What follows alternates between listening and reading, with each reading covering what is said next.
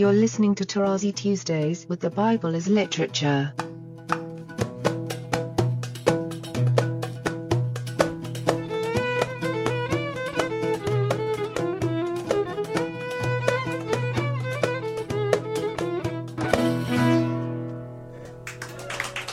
Hi, this is Father Marc Boulos, and you are listening to Tarazi Tuesdays with the Bible as Literature podcast.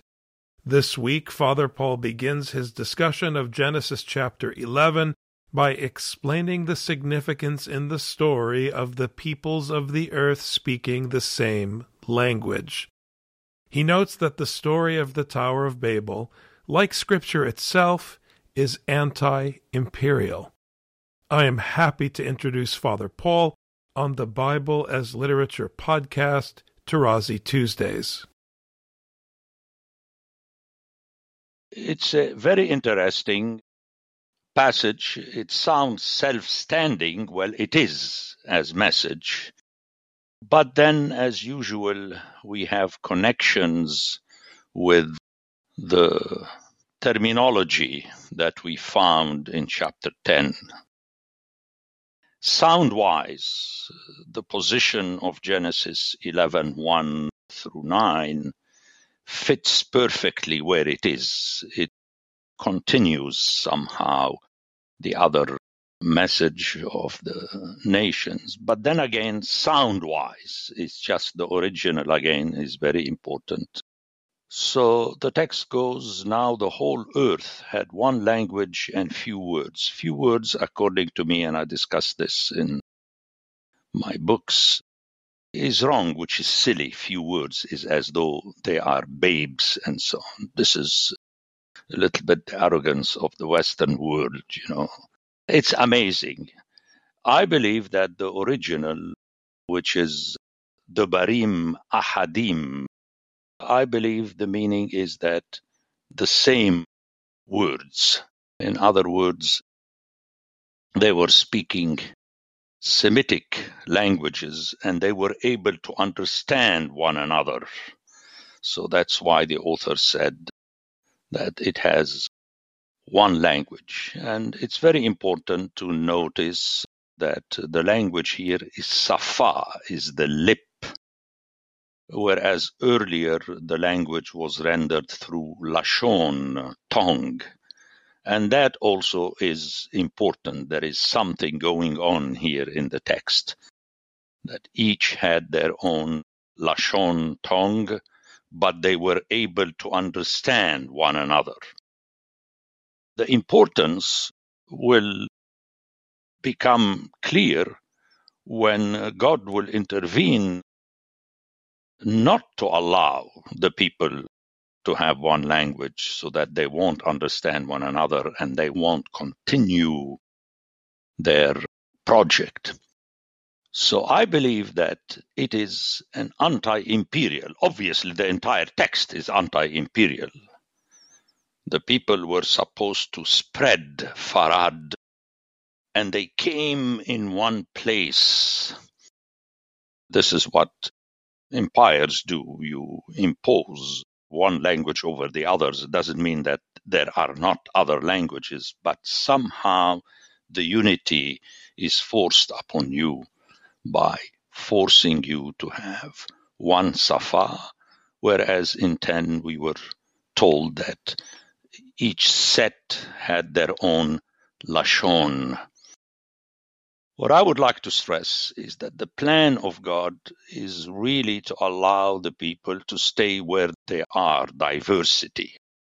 When you have a unity union, you have an imposition on others to do according to the will of one. Now, that will become important later on, and I discuss this extensively in my book, that everybody will speak the Sefat Canaan, which is the language of Zion. And I can't enter into this now, but it's very important for my hearer to realize that this text is setting up the entire biblical story. meaning that the only emperor, the only God, the only one that unifies all nations is God Himself. Otherwise, it's a human endeavor and it's not for the good, as we shall hear. Ultimately, you are imposing on others. And let's continue the text, and I shall go back and forth to have my hearers realize that this is what the text is doing. And then as men migrated from the east, here again we have Mikedem that goes back to the Garden of Eden, which is from the east toward the east. I think if you're looking at where you are from the east, looking at it from the east, which means it should be understood as in the east, and that fits the original garden. So when you keep this in mind, because it's very striking, with Cain we have another word from the root kedem, but mikedem per se is found only once before in conjunction with the Garden of Eden, where you had the man, as though the entire humanity. But it was normal because it is God who put it that way. But now the people want to force the issue and immediately you are struck with two words. They found a plane, the original Hebrew is biqa, which we shall find used several times in Ezekiel, where sometimes it is translated as plain, other times as valley, and I explained the biqa is a spot of little water. It's not a big river. Okay, just a spot. So you have the notion of oasis, if you like. And this is where God appears in Ezekiel, away from the big buildings and the temples and so on, and that are built usually along the rivers. I mean, just think Mesopotamia. You can think also Egypt, but it's important to stay with Mesopotamia biblically. And it is in a place where you had just a small oasis in the plain that they wanted to erect a city. The other word that is important is Shinar. In Hebrew, it's Shinar in the land of Shinar, which is thrown there. Technically, it doesn't help very much unless the hearer recalls, and the hearer has no choice but to recall because it appeared only a few verses before, twice in 10 verses 10 and 14, the beginning of his kingdom, namely Nimrod, the powerful great king, the Gibbor, was Babel, Erech, and Akkad, all of them in the land of Shinar. So immediately the hearer realizes that the connection is made with this giant king emperor that wanted to spread his kingdom over different places. Notice Babel, Erech, Akkad. If you know the geography, it is the entire area of Mesopotamia. They are in the land of Shinar. So this verse 2 is really the hinge for the whole story the location is very important. Now, if you follow the Platonic approach, you say it doesn't matter. It's man who does this any place. No, it is not this way that the Bible works. you have to remember that the concentration is on Mesopotamia because the judgment of Mesopotamia is around the corner in the oasis of Tadmor. In other words, the people living there can see how and what an oasis is.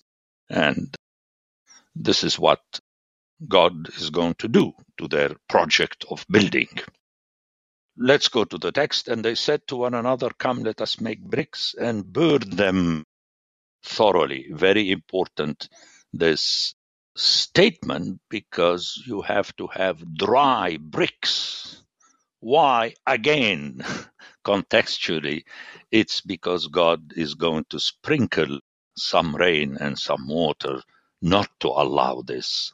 And I shall make my comments regarding the sprinkling of water in a few verses. Burn them thoroughly.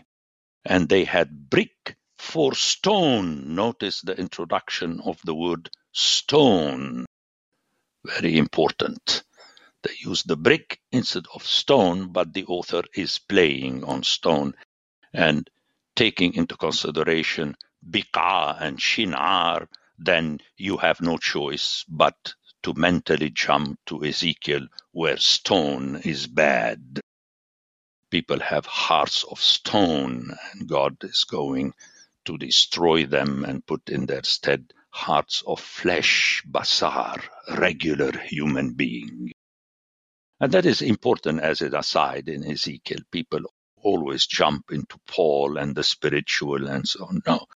In Ezekiel, the spirit puts back in you a heart of flesh because only God is spirit in the Bible.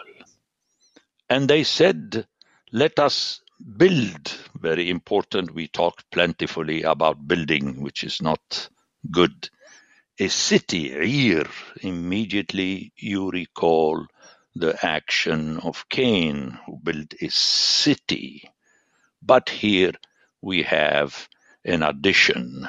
It is as though it is the superlative sin. They didn't only build a city as Cain did, but really they overcaned it, if you like. They topped Cain and they built a tower with its top in the heavens.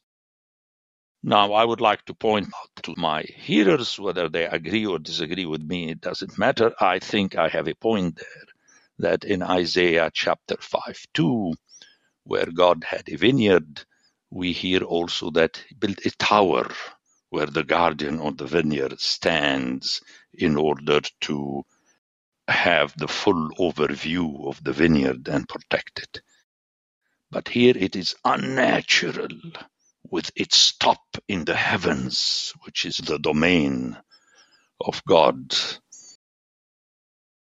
And verse 4 is very important, central, and let us make a name. Notice, name in Hebrew is Shem. God is going to dismantle this project.